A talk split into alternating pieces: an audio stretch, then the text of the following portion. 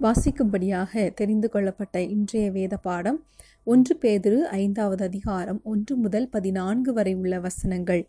உங்களில் உள்ள மூப்பருக்கு உடன் மூப்பனும் கிறிஸ்துவின் பாடுகளுக்கு சாட்சியும் இனி வெளிப்படும் மகிமைக்கு பங்காளியுமாயிருக்கிற நான் புத்தி சொல்கிறது என்னவென்றால் உங்களிடத்தில் உள்ள தேவனுடைய மந்தையை நீங்கள் மேய்த்து கட்டாயமாய் அல்ல மனப்பூர்வமாயும் அவலட்சணமான ஆதாயத்திற்காக அல்ல உற்சாக மனதோடும் சுதந்திரத்தை இருமாப்பாய் ஆளுகிறவர்களாக அல்ல மந்தைக்கு மாதிரிகளாகவும் கண்காணிப்பு செய்யுங்கள். அப்படி செய்தால் பிரதான மேய்ப்பர் வெளிப்படும் போது மகிமையுள்ள வாடாத கிரீடத்தை பெறுவீர்கள். அந்தப்படி இளைஞரை மூப்பருக்கு கீழ்ப்படியுங்கள். நீங்கள் எல்லாரும் ஒருவருக்கொருவர் கீழ்ப்படிந்து மனத்தாழ்மையை அணிந்து கொள்ளுங்கள்.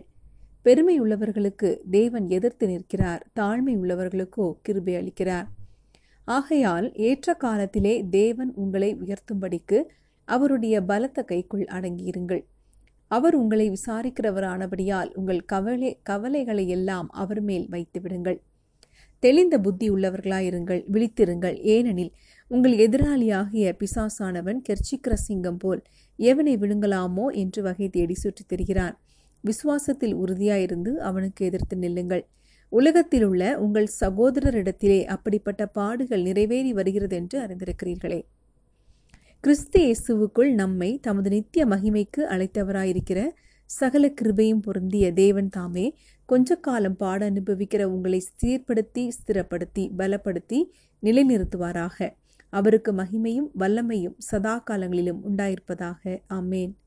உங்களுக்கு புத்தி சொல்லும் படிக்கும் நீங்கள் நிலை கொண்டு நிற்கிற கிருபை தேவனுடைய மெய்யான கிருபைதான் என்று சாட்சியிடும் படிக்கும் நான் சுருக்கமாய் உங்களுக்கு எழுதி எனக்கு தோன்றுகிறபடி உண்மையுள்ள சகோதரனாகிய சில்வானின் கையில் கொடுத்து அனுப்பியிருக்கிறேன்.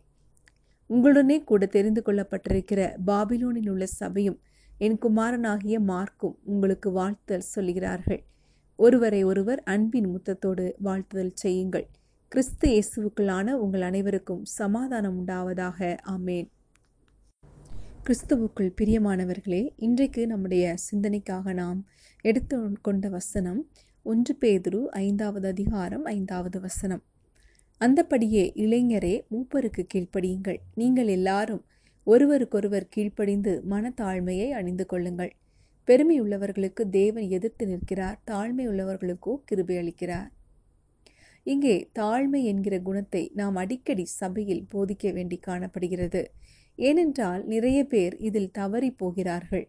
இது தேவனுடைய ராஜ்யத்தின் முக்கியமான கொள்கையாகும். ஒருவன் தன்னை தாழ்த்தாமல் தேவனிடத்தில் செல்ல முடியாது. இதனால்தான் மத்தேயு ஐந்தாவது அதிகாரம் மூன்றாவது வசனத்தில் ஆவியில் எளிமையுள்ளவர்கள் பாக்கியவான்கள் பரலோக ராஜ்யம் அவர்களுடையது என்று வாசிக்கிறோம். தன்னை தாழ்த்துகிறவனுக்கு மட்டுமே தன் ஆத்துமா தொலைந்து போகிறதே என்பது தெரியும். யோவான் பதிமூன்றாவது அதிகாரத்தில் தாழ்மைக்கான சிறந்த உதாரணம் கொடுக்கப்பட்டிருக்கிறது. யோவான் பதிமூன்று நான்காவது ஐந்தாவது வசனங்களை நாம் வாசித்து பார்க்கும்போது போஜனத்தை விட்டு எழுந்து வஸ்திரங்களை கழற்றி வைத்து ஒரு சீலையை எடுத்து அறையிலே கட்டிக்கொண்டு பின்பு பாத்திரத்தில் தண்ணீர் வார்த்து சீஷருடைய கால்களை கழுவவும் தான் கட்டிக்கொண்டிருந்த சீலையினால் துடைக்கவும் தொடங்கினார். நாம் அவரை பின்பற்ற அழைக்கப்பட்டிருக்கிறோம். இங்கே இயேசு செய்ததை நாம் பார்த்தோம். அதன்படி நாமும் நம்மை நாமே தாழ்த்துவோம். இதே அதிகாரத்தில் யோவான் பதிமூன்றாம் அதிகாரத்தில் பதினான்கு பதினைந்தாவது வசனங்களில் ஆண்டவரும் போதகருமாகிய நானே உங்கள் கால்களை கழுவினதுண்டானால் நீங்களும் ஒருவருடைய கால்களை ஒருவர் கழுவ கடவீர்கள். நான் உங்களுக்கு செய்தது போல நீங்களும் செய்யும்படி உங்களுக்கு மாதிரியை காண்பித்தேன் என்று இயேசு சொன்னார். ஆம் அவர் நமக்கு மாதிரியை காண்பித்து போயிருக்கிறார். அவருடைய அடிச்சூடுகளை நாம் பின்பற்றுவோம். தாழ்மை நம்முடைய வாழ்க்கையில் கடைபிடிக்க வேண்டிய முக்கியமான குணமாகும். தாழ்மைக்கு எதிர்ப்பதம்தான் சுயநலம் அகங்காரம். மற்றவர்களை மதிக்காமல் இருப்பது தன்னை குறித்தே பெரிதாக எண்ணுவது கீழ்ப்படியாமை போன்றவையாகும். இவையெல்லாம் உலகத்து மனிதர்களிடத்தில் காணப்படுகிறது. ஆனால் தேவனால் தெரிந்து கொள்ளப்பட்டவர்களாகிய நாம் சற்று வித்தியாசமாக காணப்பட வேண்டும். தாழ்மையின் முழு அர்த்தம் சுயநலமில்லாத அன்பு. ஒரு மனிதன் கிறிஸ்துவை உடையவனாய் இருந்து தாழ்மையோடு இருக்கும்போது அதிகமாக இந்த அன்பு வெளிப்படும். இன்றைய விசுவாசிகளுக்கு தாழ்மை குறைந்து விட்டது இயேசு கிறிஸ்து பிதாவின் சித்தத்திற்காக கீழ்ப்படிந்து தன்னை தாழ்த்தினார். பிலிப்பியர் இரண்டாவது அதிகாரம் ஐந்து முதல் எட்டு வரை உள்ள வசனங்களை நாம் வாசித்து பார்க்கும்போது கிறிஸ்து இயேசுவிலிருந்த சிந்தையே உங்களிலும் இருக்க கடவது. அவர் தேவனுடைய ரூபமாயிருந்தும் தேவனுக்கு சமீபமாய் சமமாய் இருப்பதை கொள்ளையாடின பொருளாக எண்ணாமல் தம்மை தாமே வெறுமையாக்கி அடிமையின் ரூபம் எடுத்து மனுஷர் சாயலானார். அவர் மனுஷ ரூபமாய் காணப்பட்டு மரண பரியந்தம் அதாவது சிலுவையின் மரண பரியந்தம் கீழ்ப்படிந்தவராகி தம்மை தாமே தாழ்த்தினார் என்று நாம் வாசிக்கிறோம். இயேசு தாழ்மை குறித்து அதிகமாக சொல்லிக் கொடுத்தார். இந்த உலகத்தில் நமக்கு மிகவும் தேவையானதுதான் இந்த தாழ்மையாகும்.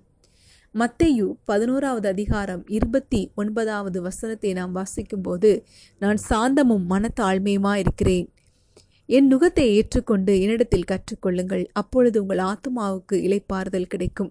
என் நுகம் மிருதுவாயும் என் சுமை இலகுவாயும் இருக்கிறது என்று சொன்னார். ஆம் நம்மை நாம் நாம் நம்மை தாழ்த்தி கொடுப்போம். எனவே நம்முடைய எஜமானாகிய இயேசுவிடம் நாம் இதை கற்றுக்கொண்டவர்களாக நம்மை நாம் தாழ்த்தி கொடுக்கும்போது அவர் நம்மை உயர்த்துவார். யாக்கோபு நான்கு பத்தில் கர்த்தருக்கு முன்பாக தாழ்மைப்படுங்கள் அப்பொழுது அவர் உங்களை உயர்த்துவார் என்று வாசிக்கிறோம்.